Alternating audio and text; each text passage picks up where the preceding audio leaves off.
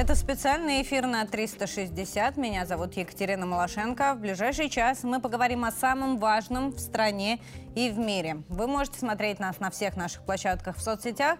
Подписывайтесь и оставляйте комментарии. Самые интересные мы будем цитировать здесь, в студии. Ну и начнем с главной новости сегодняшнего дня. Си Цзиньпин прибудет в Москву. Когда конкретно это состоится прилет э, высокого гостя, не сообщается, но его визит продлится в течение двух дней, и сегодня его ждут в столице. Ну и к ЧП. Несколько фур столкнулись э, сегодня утром э, в Подмосковье на ЦКАД. В сети появились кадры. Известно уже, что один человек пострадал. В аварии э, столкнулись три грузовика. На кадрах видно, что одна из машин получила серьезные повреждения. По данным нашего источника, речь идет о двух автомобилях марки МАН. Третья устанавливается. На месте работают спасатели. Также э, все причины и обстоятельства случившегося устанавливаются. Мы следим за развитием этой истории. Как только появятся официальные подробности, обязательно вам расскажем. Ну и о событиях в зоне соприкосновения. Российские военные отбили очередную атаку украинских националистов в Запорожье. Обстановка на позициях остается напряженных. Напряженные вооруженные формирования Украины не оставляют попыток атаковать в надежде прорвать российскую оборону на запорожском направлении. И вот одно из последних столкновений продолжалось почти двое суток. ВСУ хотели взять наше подразделение в кольцо, бросили в атаку и танки, и другую бронетехнику. И под непрерывным артиллерийским обстрелом вооруженные силы России уничтожали эту самую западную технику. Конкретно известно, что уничтожено три украинских бронеавтомобиля и еще один вывели из строя. Теперь давайте смотреть, что происходит под Авдеевкой. Это направление остается одним из приоритетных для нашей армии. Авдеевка – это буквально пригород Донецка. Нужно здесь отодвигать вооруженные силы Украины как можно дальше, чтобы у них не было возможности обстреливать жилые кварталы Донецка. И вот сейчас а, наше, а, наши подразделения там продвигаются, чтобы а, замкнуть кольцо вокруг Авдеевки. А, этим, естественно, сильно обеспокоены на Украине. Э, конкретно покажу вам карту, которую публикуют украинские источники. Вот, обратите внимание, за минувшие выходные, э, это украинские СМИ подтверждают, э, наши подразделения продвинулись еще дальше вглубь города. Продолжаются обстрелы в Красногоровке, э, если быть точным, вот конкретное направление ударов и наступления в районе Авдеевки.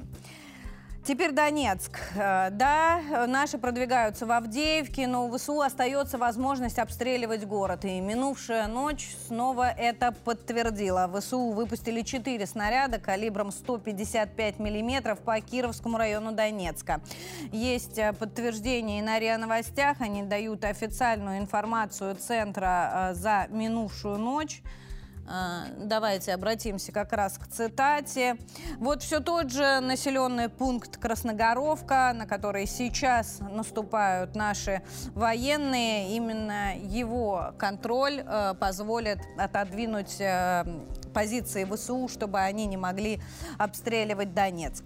Ну а в самом Донецке работает наш корреспондент Елена Кононова. Последние данные с места у нее. Привет, это рубрика «Дневник корреспондента», где мы рассказываем о работе съемочной группы 360 в Донецке. И сегодня хотелось бы о людях. Вы знаете, мы ходим здесь одними и теми же маршрутами, и очень часто во дворе одной из сталинок видим женщину, которая постоянно то пропалывает грядки, то высаживает цветы, и нет, ей никто за это не платит. Вся эта история о любви к своей земле, к земле, на которой ты вырос. Я думаю, что такой любви нам только стоит поучиться. Просто люблю землю. Была дача, дачи пока нету. В сторону Курахова у нас. Угу. А здесь у нас всегда все любуются красотой такой. Пролески зацвели. Мне кажется, в этом есть особая такая любовь к Донецкой земле. Ведь и по центру стреляют. Ну, Тут может все раскопать. Конечно. А меня никто, я же говорю. Все только удивляются, почему. Потому что если не я, то кто? Ну а теперь посмотрим, что происходит на Артемовском направлении. Ситуация там остается напряженной, но ЧВК «Вагнер» продвигаются и есть новые данные об их успехах. Смотрите, давайте посмотрим карту, публикуют ее военкоры «Русской весны». Здесь э, речь идет о том, что продвигаются бойцы штурмовых отрядов э, в районе Собачевки. Сейчас вагнеровцы пытаются взять этот район в кольцо. Наступают они по улице Больничной. А, еще отмечают, э, кстати, украинские источники, что на севере ЧВК стягивают резервы для прорыва по этому направлению. Ну и работают наши пулеметчики, которые блокируют перед передвижение украинских группировок, которые меняют позиции, соответственно, а, в городе, занимая все новые и новые частные или многоквартирные дома. Мы следим за развитием обстановки в Артемовске. Как только будут появляться свежие данные на лентах, сразу буду вам рассказывать. Ну а пока давайте к важнейшему событию минувших выходных. Президент Владимир Путин провел совещание в командном пункте в командном пункте специальной военной операции в Ростове-на-Дону. Это было неожиданное посещение президента, незапланированная повестка. Он принял участие в работе командного пункта круглосуточно. Кстати, там ведется работа.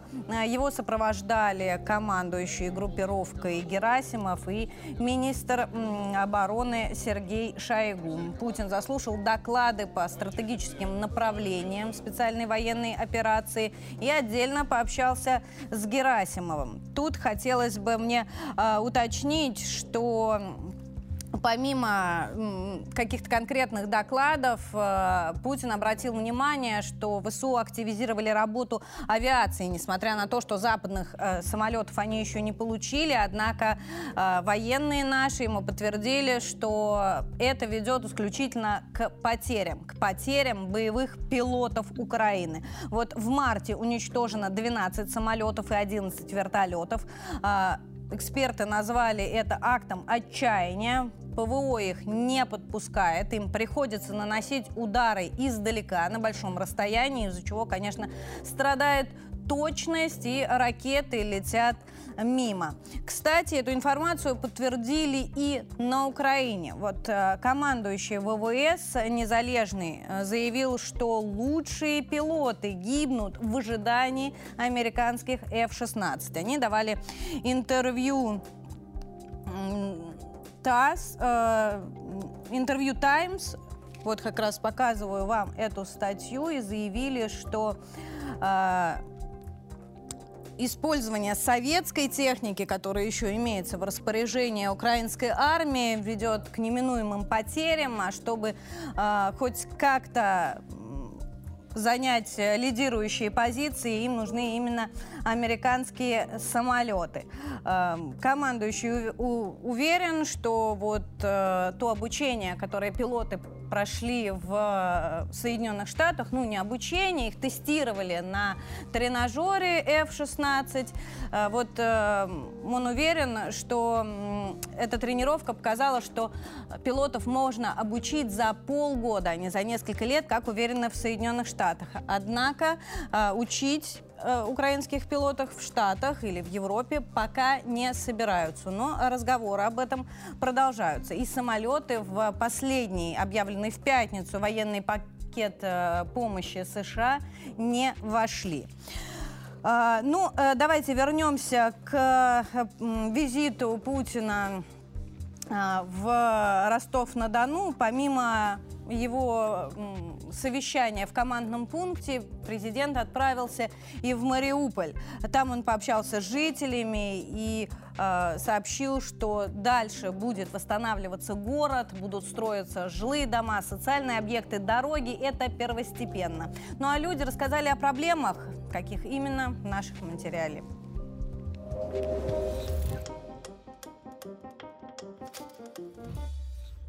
Владимир Путин с рабочей поездкой посетил Мариуполь. Это первый визит главы государства на Донбасс.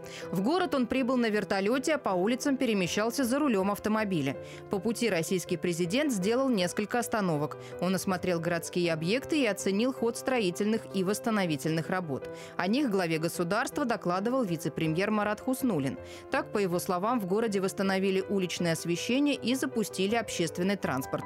Но пока не весь. Запустили движение общественного транспорта. 110 автобусов работает, и, Владимир Ильич, если все получится, к лету хотим запустить первый трамвайный маршрут. Уже трамвайные линии первый маршрут ремонтируем.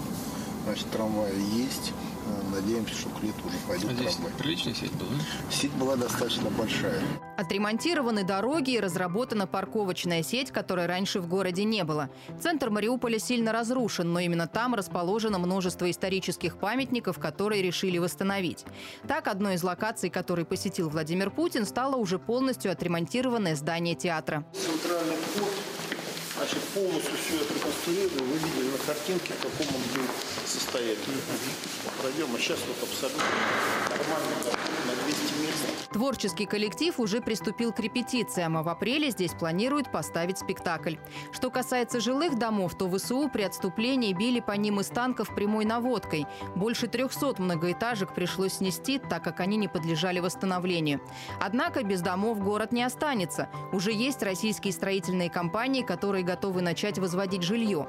Квартиры в новостройках будут доступны к покупке по ипотеке с годовой ставкой в 2%. Есть уже и готовые новые жилые кварталы. Один из них – микрорайон Невский, который посетил президент. Здесь главу государства встретили местные жители. Они признались, что не ожидали получить квартиры в этом году, а теперь празднуют новоселье. Нравится? Нравится? Очень, очень. Это Хорошо. маленький кусочек рая сейчас у нас здесь. Маленький кусочек рая. Один из жильцов пригласил Владимира Путина в гости. Президент принял приглашение и смог лично оценить качество новых квартир. Покупали все, голые стены были. Только газовая печка, э, вернее, электропечка и все. Это все вот Ну что? И, и сколько здесь комнат у вас? три. Три?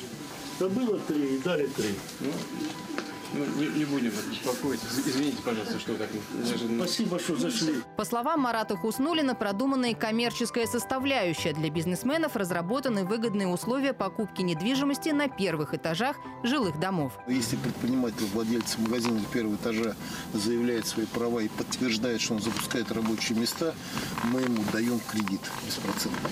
Этот механизм тоже мы утвердили, за счет этого считаем, что первые этажи сможем более активно вывести в оборот. Кроме того, Хуснулин рассказал Путину, что дорога между Мариуполем и Донецком уже закончена. Это полноценная четырехполосная трасса. Путь между городами теперь занимает меньше часа езды. А к концу года, как пообещал вице-премьер, будет запущена первая очередь больницы ФМБА, которая строится по поручению президента.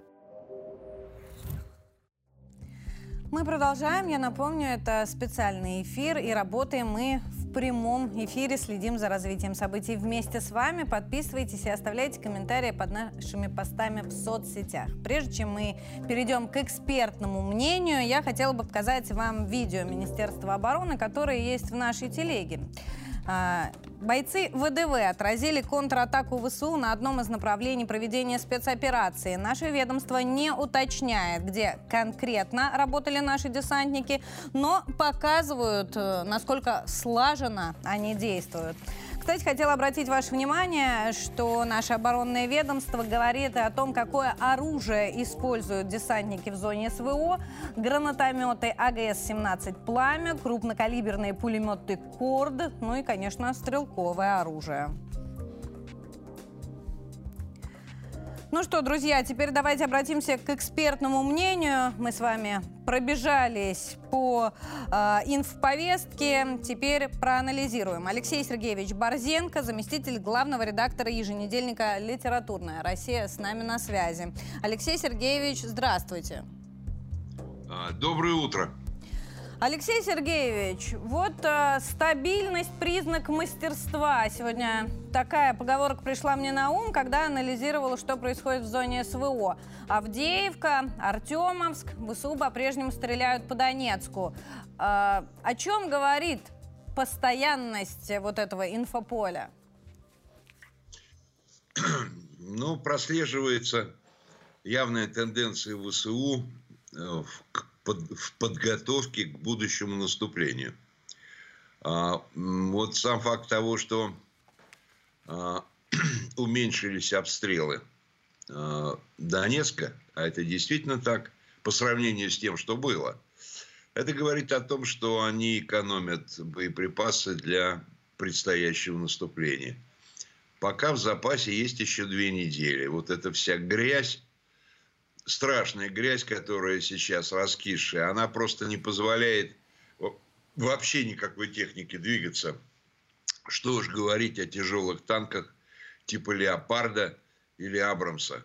Поэтому они ждут, пока земля схватится под весенним солнцем.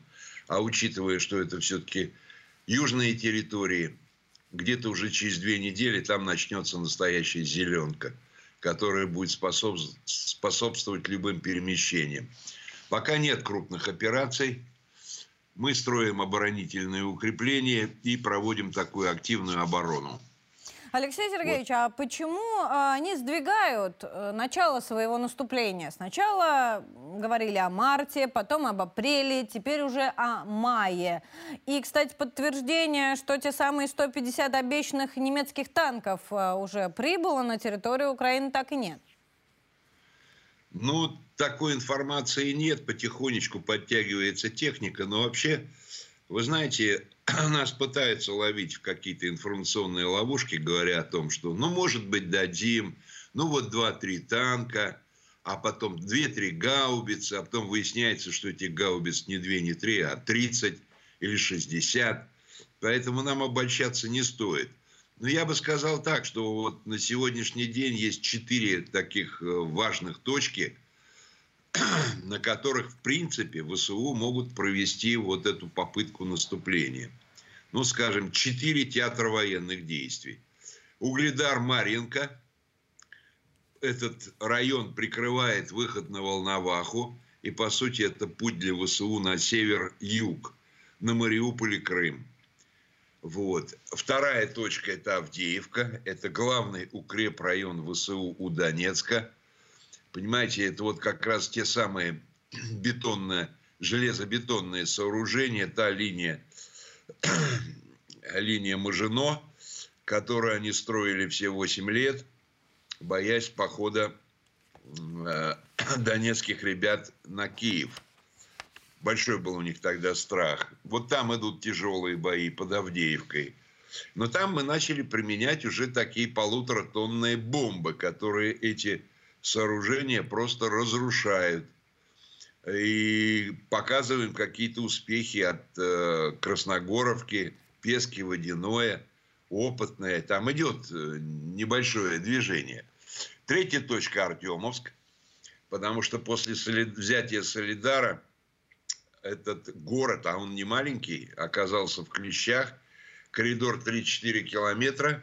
Одна единственная дорога по которой ВСУ могут подвозить патроны, но она просто завалена битой техникой, потому что мы ее простреливаем, валяются грузовики со снарядами, и ВСУшники не имеют возможности эти снаряды забрать. Они так и лежат на дороге в разбитых грузовиках.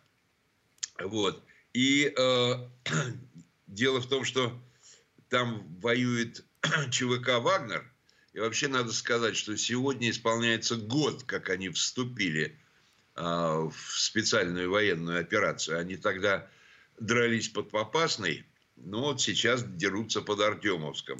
Алексей четвертый... Сергеевич, как по-вашему, да. какое из направлений, вот из трех, что вы озвучили, выберет командование ВСУ? Вы знаете, очень сложно говорить, но я бы сказал, что все-таки Артемовск. Ну, почему? Во-первых, потому что удар будет, э, удар, удар там может быть с последующим э, развитием на Солидар, и там держат вагнеровцы все позиции. Если они ударят по вагнеровцам, если они их, скажем, ну, это маловероятно, но они думают о том, что если они их уничтожат, они уничтожат лучшие подразделения российской армии. Но что говорить? Э, ЧВК «Вагнер» показывает примеры геройства ну, собственно, как и все военнослужащие, но им достается больше, чем другим. Потери у них более серьезные. И ВСУ, для ВСУ это такая, знаете, заноза в сапоге, очень серьезная. Вот. Но есть еще Сватово-Кременная, э, тоже направление, потому что там идет путь на Купянск, Лиман, Изюм и Северск. А Купянск, по сути дела, вот он в прямой видимости, ну, почти как на ладони. Сказать, где они начнут, можно сказать только, что не раньше, чем через две недели, когда действительно застынет грязь и появится зеленка, да? Не раньше, чем через две недели. Спасибо. Вот. А, да, угу. Алексей Сергеевич, спасибо большое за вашу оценку. А, с нами на связи был а, заместитель главного редактора еженедельника «Литературная Россия», военный журналист Алексей Борзенко. Ну а мы с вами, друзья, переходим к международной повестке и возвращаемся к главной теме дня. Си Цзиньпин сегодня прилетает в Москву. Итак, это его первая зарубежная поездка после третьего избрания в госдолжности председателя представителя КНР. И, конечно, во всем мире, в России, да и в самом Китае увидели большую символичность в том, что именно в Москву э, едет китайский лидер. Но давайте э, ближе к делу суть. Называются три основные темы переговоров. Это экономика, в том числе э, военно-промышленный комплекс, энергетика и украинский кризис. Э, Все это будет обсуждаться в рамках официальных переговоров 21 марта, то есть завтра, а сегодня у Си Цзиньпина и Владимира Путина состоится некий неформальный обед. А, значит, э, хотелось бы отметить, что Путин с Си Цзиньпином встречаются 39 раз сегодня. А, кроме того, отмечается, что в рамках этого визита могут быть подписаны новые документы об углублении отношений и сотрудничества до 2030 года. Это что касается э, экономической составляющей. Что касается военно-промышленного комплекса, подробностей пока не называется. А что касается украинского кризиса, то здесь не нужно быть экспертом. Скорее всего, обсуждаться будет китайский план мира. Я напомню, он состоял из 10 пунктов, и его очень раскритиковали на Западе, назвали пророссийским и отказались даже обсуждать как-то серьезно. А вот э, что касается России, то ведь мы дали очень, очень сдержанную оценку этого плана. Россия и Китай, несмотря на то, что а, в каких-то вещах смотрят на ситуацию одинаково, в плане украинского кризиса позиции их расходятся и имеют существенное развитие. Вот, например, Китай требует немедленного политического урегулирования. Это первое. Россия сейчас к нему не готова. Да, э, только на условиях э, принятия существующих реалий мы готовы сесть за, за стол переговоров, но уступать сейчас Россия не готова. Это понимают и на Западе, и в России, и в Китае тоже понимают. Здесь позиции сильно расходятся. Ну и самое главное, первый пункт э, в китайском плане мира – это возвращение к границам 91 года. По России отдавать ни Крым, ни свои новые регионы, конечно, не собираются. И это вот прям коренное различие во взгляде на урегулирование украинского кризиса. Отмечается, что Си Цзиньпин планирует поговорить и с Зеленским. Якобы состоится некая онлайн-конференция после его визита в Москву. Об этом писали еще на прошлой неделе. Однако официального подтверждения этому так и нет. Как нет и опровержения. Я напомню, э, когда было объявлено, что Си Цзиньпин летит в Москву, тут же выступил Белый дом и потребовал от э, китайского лидера поговорить и с Зеленским. Якобы они будут всячески давить на Китай, чтобы тот э, как-то учитывал и украинскую сторону конфликта. Ну а в целом аналитики сходятся во мнении, что приезд Си Цзиньпина в Москву бросает вызов Соединенным Штатам Америки. Это еще одно подтверждение, что изолировать Россию не получилось. И один из э, крупнейших э, одна из крупнейших стран поддерживает именно российскую сторону. Ну, э, еще, конечно, США сильно раздражают, что Китай теперь э, не региональная держава, а планирует регулировать и международные дела. Теперь мне хотелось бы вот на чем э, обратить ваше внимание в связи с э, визитом Си Цзиньпина. Вышло две статьи. Путина в э, китайском издании и Си Цзиньпина э, в российских. Сейчас я покажу вам э, ссылку на Кремлин, там есть полный текст. Именно что называется, российской статьи, статьи российского президента по поводу предстоящего визита китайского лидера. Ну, давайте остановимся на э, основных э, ее пунктах. Э, здесь Путин дает оценку российско-китайским отношениям. Э, в целом и в частности по пунктам переговоров, которые состоятся. Путин считает, что переговоры придадут э, особый импульс э, всему комплексу сотрудничества, э, делает акцент на экономике, конкретно на результатах товарооборота. Если в 2022 году он составлял 185 миллиардов долларов, то в 2023 ожидается уже 200 миллиардов. Что касается политических вопросов, вопросов, то Москва и Пекин выступают за формирование справедливого многополярного мира, отмечает президент. И э, система, которую строят Пекин и Москва, основывается на международном праве. Кстати, в этом отношении с ним согласен и китайский лидер. Сейчас покажу вам статью Си Цзиньпина. А, здесь, э, соответственно, ссылка на российскую газету. Он э, давал комментарии РИА Новостям и российской газете, и вот здесь есть полный текст. Э, вернемся к политическим моментам. Значит, что говорит э, Си Цзиньпин? А, он говорит, что уровень сотрудничества между Россией и Китаем, тот, который есть сейчас, дался очень нелегко. И дружбу, достигнутые договоренности, нужно беречь. И да, действительно, Россия и Китай смотрят на развитие мира, а, необходимость многополярности схожим образом.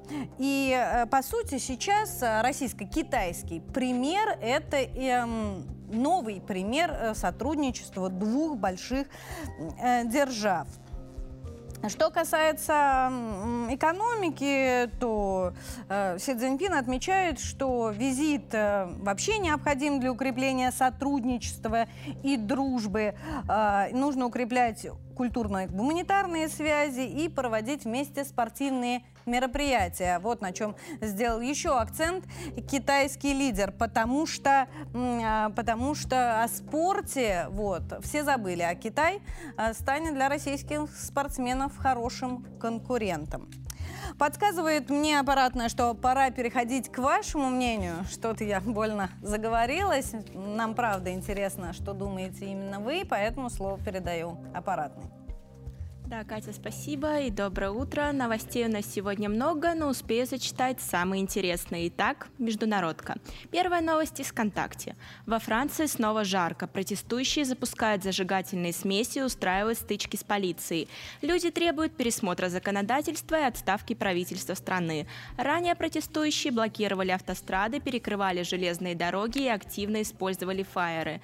Полицейским пришлось применить водометы и слезоточивый газ. Задержано около 100 человек. Мнения наших подписчиков разделились. Павел Крючков действия митингующих одобряет. Молодцы, французы, не сдавайтесь. А вот Алена Иванова пишет, это европейская культура такая, все громить и крушить, как дикари. Наш подписчик Михаил Елховский советует митингующим следующее. Французы, где ваши политические требования? Разрешите их. Разрешится и пенсионная реформа. Так, давайте перейдем к новостям в Телеграме. Американская ведущая прогноза погоды упала в обморок в прямом эфире. Все произошло настолько внезапно, что коллеги сначала не поняли, что происходит. Множество наших подписчиков сочувствует телеведущей. Елена пишет, с каждым может случиться, все мы люди. А вот наш подписчик Илья интересуется, с ней все в порядке, жива ли она вообще. На этом у меня пока что все. Продолжайте и дальше оставлять комментарии в наших соцсетях. Я напоминаю, мы есть в Одноклассниках, ВКонтакте и Телеграме. Самые интересные, как всегда, зачитаем в прямом эфире. Катя, передаю тебе слово. Спасибо. Желаем здоровья, конечно, телеведущей. Надеемся, что с ней все в порядке. А пока давайте обратимся к экспертному мнению. С нами на связи наш следующий гость Дмитрий Анатольевич Журавлев, научный руководитель Института региональных проблем. А, Дмитрий Анатольевич, здравствуйте. Доброе утро. Дмитрий Анатольевич, э, сегодня все внимание мировых, и российских, и, конечно, украинских СМИ приковано к визиту Си Цзиньпина в Москву. Как вы думаете, чем объясняется вот такое пристальное внимание? Ну, союз России и Китая – это кошмар Соединенных Штатов, о чем говорил еще один из президентов 20 века США, что вот самое ужасное, что может случиться, это новый Российско-Китайский союз. Сейчас он случился. Это геополитический, это стратегический вопрос для мира, потому что такой союз определяет, что гегемонии Соединенных Штатов пойдет конец. Может быть, не завтра с утра, но приходит. Да, потому что экономическая мощь Китая, помноженная на военную мощь России – это то, что может эффективно противостоять гегемонизму Соединенных Штатов. Для Украины, которая все поставила на антироссийскость, на э, получение материальных выгод из, из ненависти к России, это, конечно, тоже страшный кошмар. Потому что если американцам станет хуже, украинским властям станет очень плохо. Дмитрий Анатольевич, я не знаю, видели вы или нет статью в Bloomberg, которая вышла накануне визита Си Цзиньпина в Москву. Они написали, что все больше и больше стран поддерживают именно российскую сторону, но здесь не надо говорить о какой-то большой любви мира к России. Здесь отношение не поменялось, все просто выступили против Штатов. А визит Си Цзиньпина только подтверждает, что изолировать страну не удалось. Да, конечно. Почему Запад вообще об этом заговорил? Почему они именно обвинили потому, сами себя? Э, именно потому, что страшно. Они испугались.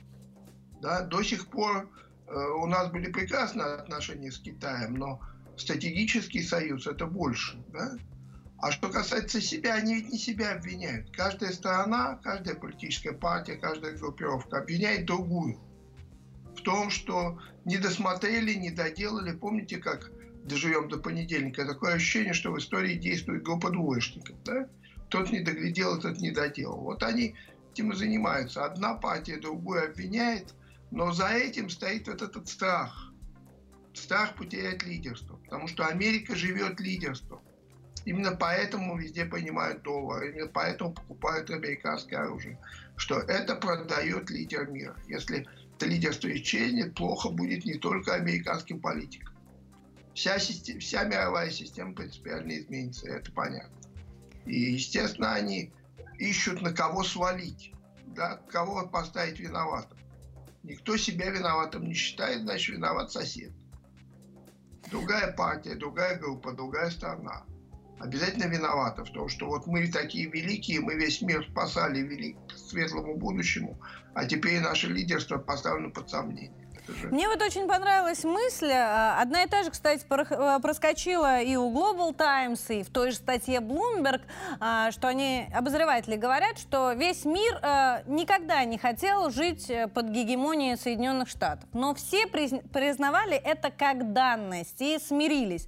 А вот союз России и Китая дает, мол, надежду другим странам, что у них получится построить мир без гегемонии Соединенных Штатов, что это реальность уже сегодняшнего дня, что у них получится перестроить экономику.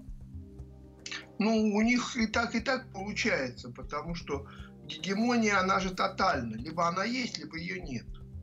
Если создается союз измеримой помощи Америки, то гегемония заканчивается. И действительно, это делает страны третьего, дает странам третьего мира дополнительный шанс на то, чтобы выстроить свою жизнь, исходя из собственных интересов, а не из указаний из Вашингтона.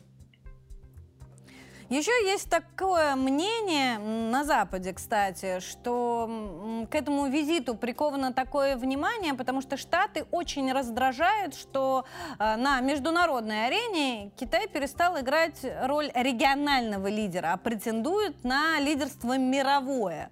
Якобы не хотят их Соединенные Штаты вообще допускать к этим обсуждениям. Так ли это? Как по-вашему? ну, это скорее очень хотели бы не пускать. Но ведь было время, когда Китай и не стремился на международную арену. Было время, когда они ограничивались исключительно ну, региональным влиянием. Им это было не нужно. Я не сказал. Мы будем великой экономической державой, но в политику лезть не будем. На предпоследнем съезде КПК было заявлено, что эпоха, когда мы не вмешивались в политику, закончилась. Далее Китай будет активно участвовать в мировой политике, потому что он накопил достаточно сил, чтобы настоять на своей точке зрения. Да, именно под этим лозунгом товарищ Си был переизбран, хотя по традиции он должен был уйти и освободить место следующему лидеру. У них так принято. Да, вот его успехи именно в этом направлении, в направлении усиления роли, политической роли Китая, оценено китайской элитой так, что ему, его оставили на посту еще на какое-то, вполне возможно, долгое время. Да? Речь идет не о смене политики, речь идет о новом этапе политики. Раньше Китай собирал силы, теперь он собирается их поменять. Ну и о практических возможных результатах этой встречи. А, понятное дело, что символизм и первостепенное значение имеет. Но тем не менее, как вы думаете, что за документы будут подписаны и какое они будут играть значение?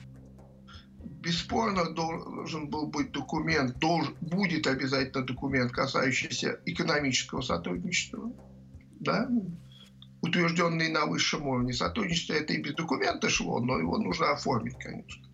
А во-вторых, точно должно быть коммюнике, которое определило бы нашу общую позицию по важнейшим мировым вопросам и по вопросам европейским. Потому что чем дальше, тем больше Европа важна и для Китая. Это второй по объему мировой рынок. Китайцам нужно куда-то продавать свои товары. Нам, в свою очередь, нужно решать проблему восточных территорий, так это назовем, да, э, новых регионов России, отношения с Украиной, шире отношения с Европой. И здесь наш союз очевиден, но должна быть какая-то декларация, какой-то документ. Потому что тот план, который Китай представил, это скорее э, документ о намерениях, чем документ о решении. Да, там очень общий. Вот сейчас, я думаю, он будет конкретизирован. Спасибо вам большое за ваше мнение. Дмитрий Анатольевич Журавлев, научный руководитель э, Института региональных проблем, с нами был на связи. А мы с вами от э, темы визита Си Цзиньпина в Москву сейчас перейдем к Польше. Вспомним а, о тех заявлениях, которые раскидывал все выходные посол Польши во Франции. Так вот, а, тоже посольство в той же Франции а, его заявление опровергло. А, вступать в конфликт с Россией Польша все-таки не собирается.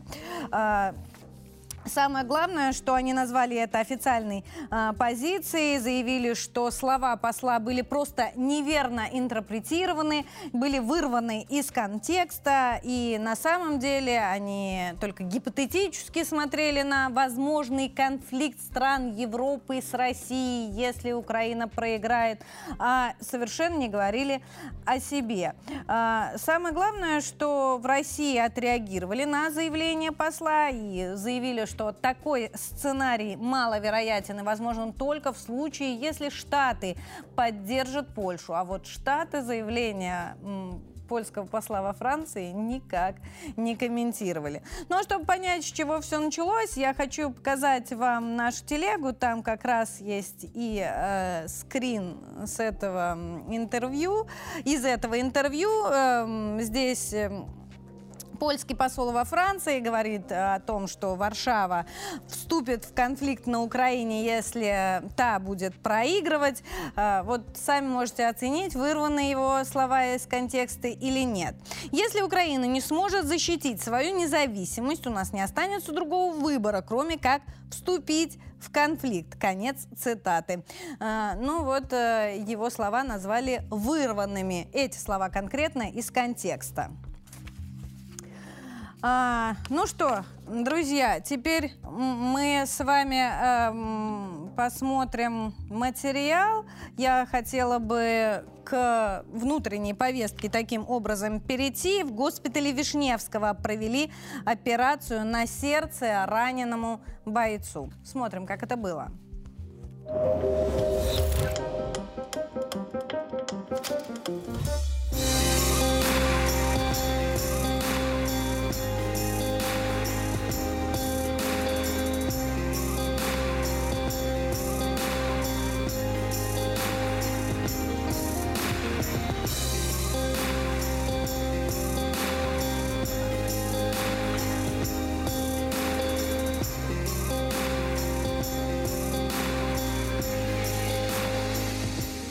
Сердце повидало многое. Радость, горе, смелость, страх, а еще осколок снаряда, разорвавшегося неподалеку.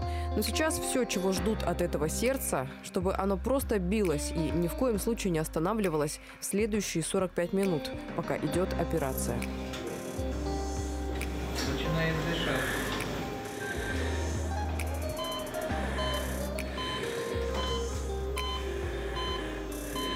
Маленькие осколки обнаружить бывает сложно, а промахов здесь быть не может. Поэтому Александр Лещук работает в гибридной операционной. Ангиография, кардиография, используется все оборудование, чтобы определить точное месторасположение осколка. Тогда будет достаточно только маленького надреза на сердце. Ребята, смотрите, из сердца вытащены какой осколок. Здесь ткани оставшиеся остатки от жилета или ткани одежды. Как шипы, с очень острыми краями. Сейчас 10.30 утра, и это уже четвертая операция для хирурга. Впереди еще 8 таких же, где-то и с осложнениями.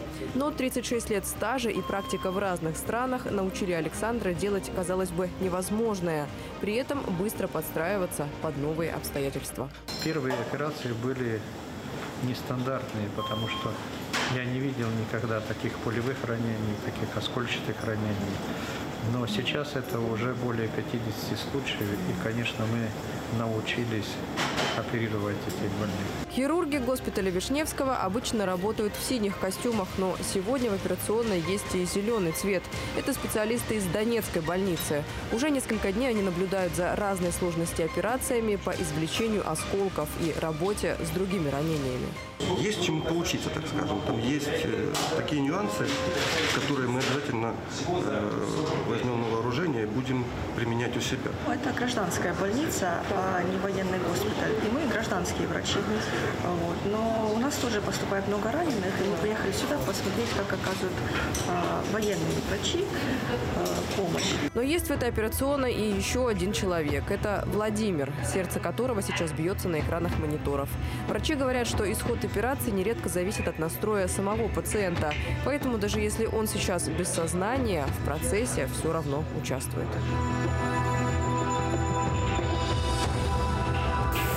Незаметно, прям чик и все. Я только помню, что мне принесли к лицу маску и все. Ну да, руки, ноги там пробитые, это нормально. Но когда мне врачи сказали, что у меня есть сюрприз под сердцем, это начало меня уже немножко волновать.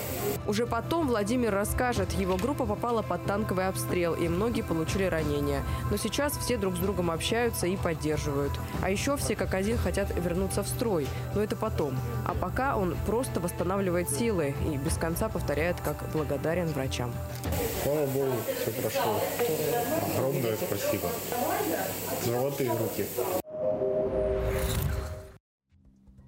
А мы продолжаем, следим за развитием событий вместе с вами в прямом эфире. И к лентам новостей. Си Цзиньпин вылетел в Москву, предположительно. Об этом свидетельствуют данные э, Fight Radar. За его полетом следят более 10 тысяч пользователей. Вот такую карту э, публикуют ленты. Э, его полет сейчас самый отслеживаемый в мире. Ну, надо понимать, почему. Подтверждение, мне кажется, этому не, э, не нужно.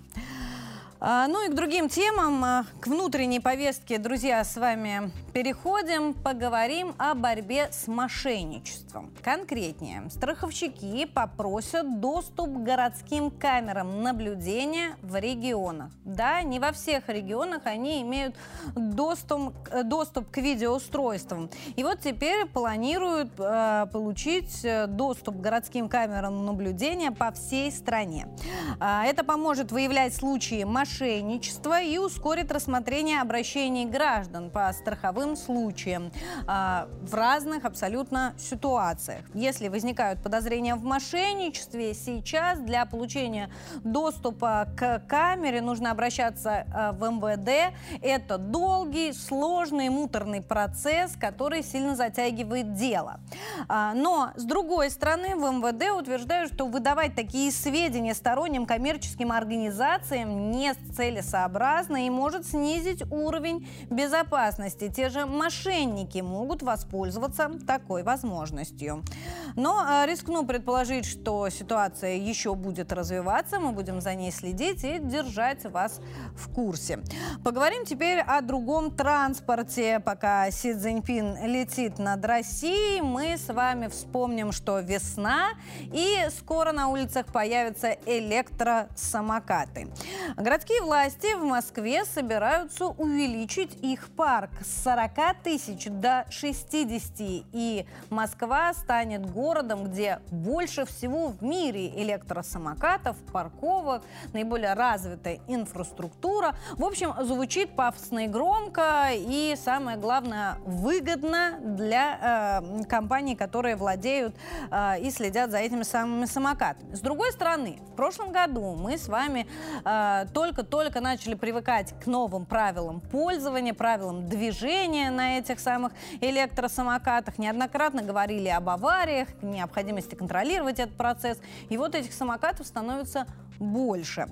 Москва будет обладать самым большим парком этих девайсов, как я уже сказала. Если вот, например, в Берлине их насчитывается 50 тысяч штук, то у нас э, будет э, 60. Бесконтрольное распространение, э, безусловно, может создать э, проблемы горожанам. Но вот городские власти говорят, что посчитали, им на 60 тысяч достаточно но не чересчур много для Москвы. Несмотря на рост конкуренции между операторами этого кикшеринга, как его называют в сети, снижение цен не планируется. Интересно, почему и как вообще развивается этот бизнес, мы решили спросить у нашего а, следующего сегодняшнего гостя. И с нами на связи а, Роберт Ян, эксперт по городскому транспорту и такси, главный редактор бюро X. А, Роберт, здравствуйте. Добрый день. А, давайте сначала начнем о количестве. Почему Москве нужно именно 60 тысяч электросамокатов? Как вы думаете? Ну, Москва, в принципе, как город центральный, столичный и, в общем, получивший давно уже статус европейского центра, стремится к тому, чтобы занять первые строчки в каких-то инновационных э, городских программах. Тут нет никакого секрета. Э, какое-то неформальное соревнование европейских городов началось очень давно, и Москва в этом процессе участвует. Поэтому а, то есть здесь по принципу больше лучше, так что ли? Ну, ну, то есть э, в некотором роде да, потому что это говорит о значимости, во-первых, такого вида транспорта для города, а во-вторых, то, что город в состоянии управлять таким количеством транспорта, что его инфраструктура может это сделать, что система городского хозяйства это позволяет. То есть это показывает как показатель городского развития города, э, такого масштаба, такого уровня, как э, если при этом обеспечивается и комфорт пользования, и безопасность, то это, безусловно, важный фактор. И в мировом вот здесь плане, очень важно обратить внимание на безопасность. Вы правильно сказали, что для самокатов нужна инфраструктура, то есть парковки, место, где они будут храниться, заряжаться, как будет обеспечиваться их техобслуживание. А как, по-вашему, Москва готова к такому объему? Ну, Понимаете, а, изменение от 40 тысяч до 60, это с точки зрения Москвы, это на самом деле не очень большое увеличение, потому что даже 40 тысяч а, значит, самокатов, ну, средств мобильности, это очень много. Если брать любой другой город, это просто огромная космическая сумма, а, сумма э, величина.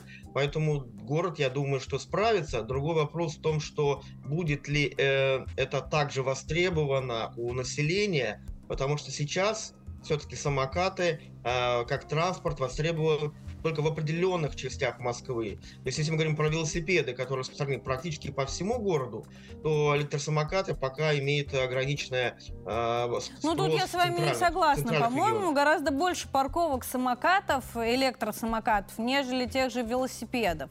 А, и здесь уже речь идет о безопасности их использования. Не, не только техническое состояние может привести к какой-то аварии, но и неправильное управление, когда по пешеходной дорожке несется с довольно большой скоростью электросамокат, сбивает там детей, стариков, которые э, ну, не привыкли смотреть по сторонам, так скажем, э, на тротуарах.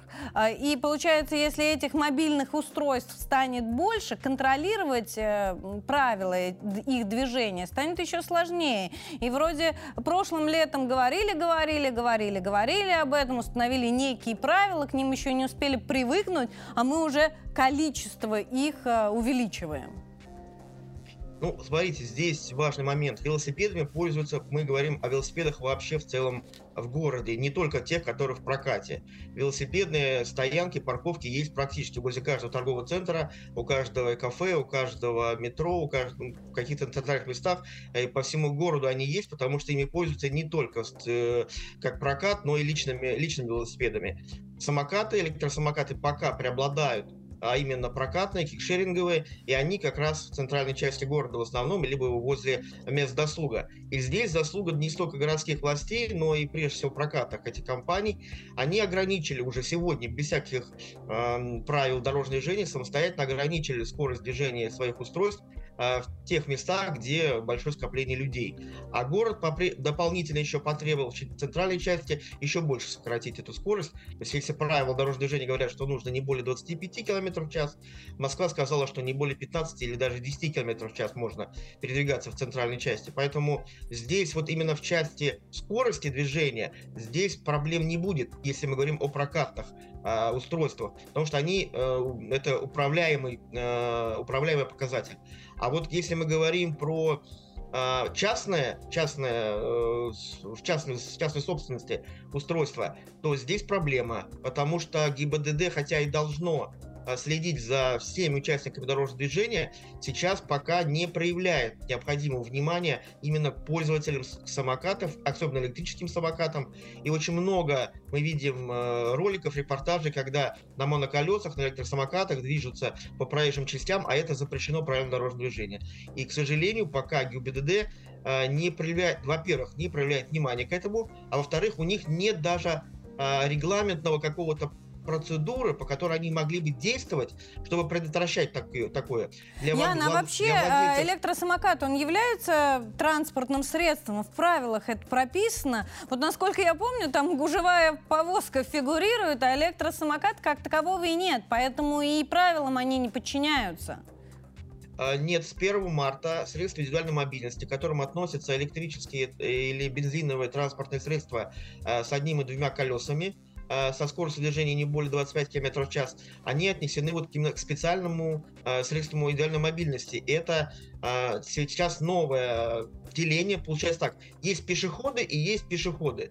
Пешеходы на, на, вот, на электросамокатах это отдельная категория в правилах дорожного движения. У них есть, появилось новое требования к ним, новые обязанности и это еще предстоит э, людям с этим свыкнуться.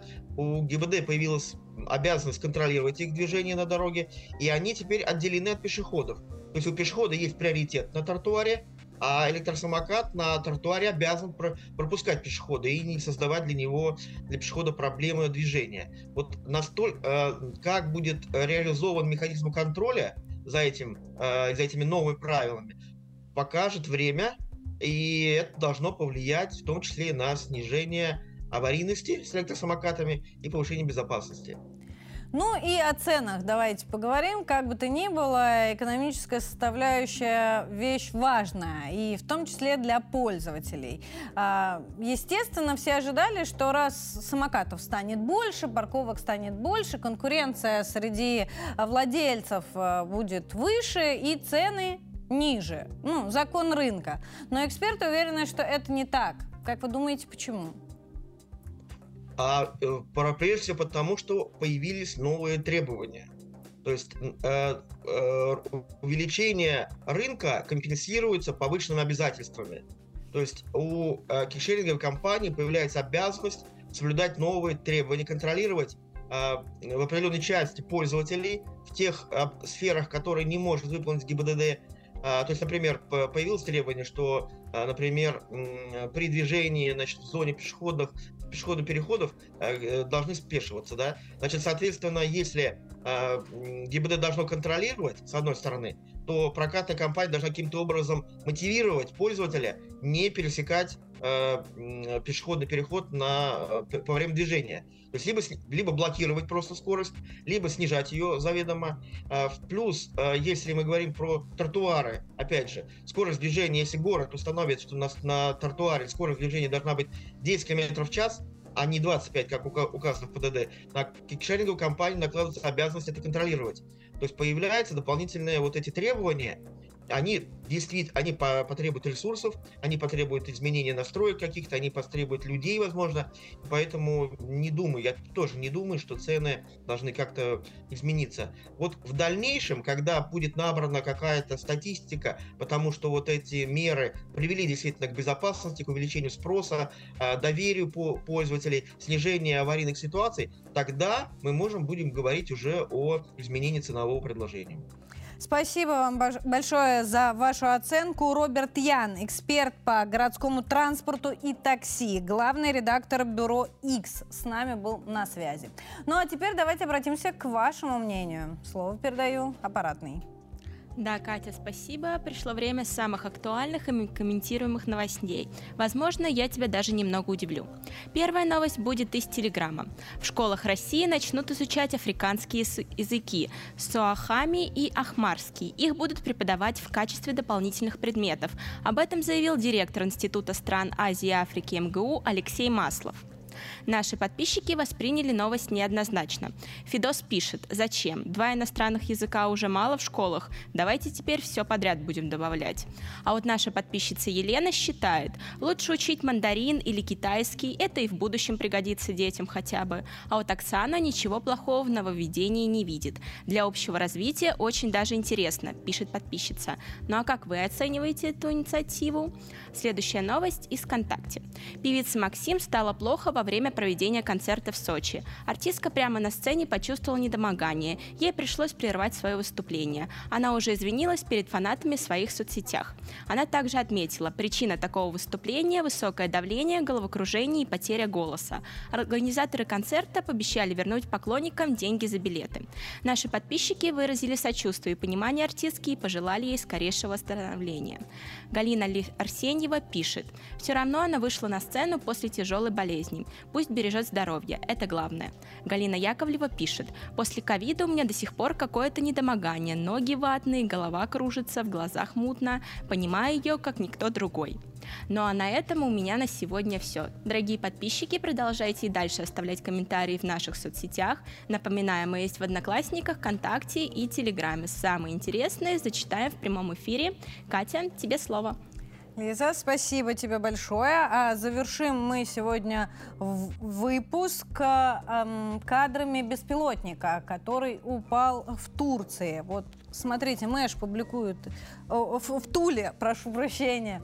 А, был обнаружен сегодня а, утром этот э, беспилотный летательный аппарат без опознавательных знаков. Он упал между селами в Тульской области. Сейчас работают оперативники, пытаются выяснить, кому он принадлежит и зачем. Уже известно, что дальность полета этой машины 600 километров. Еще раз поправлюсь, он упал в Туле сегодня утром. И вот как раз эти кадры.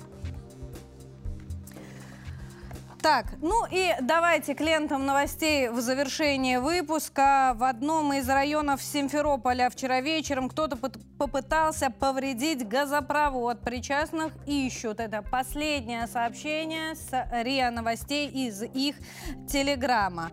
А, ну и главной новости хотелось бы вернуться. Уже известно, что Си Цзиньпин вылетел из Пекина, направляется в Москву. Сейчас за его полетом следят более 10 тысяч пользователей. Это самый отслеживаемый полет на сегодня. Ну и к визиту Си Цзиньпина в Москву приковано внимание не только западных э, и российских, китайских, но и украинских аналитиков и журналистов о том, как пройдут эти переговоры. Сегодня это будет неформальный обед, завтра официальная встреча. Мы вам расскажем в наших эфирах. Ну а пока прощаюсь с вами. Будьте здоровы, берегите себя, оставайтесь на 360, подписывайтесь на все наши площадки в соцсетях.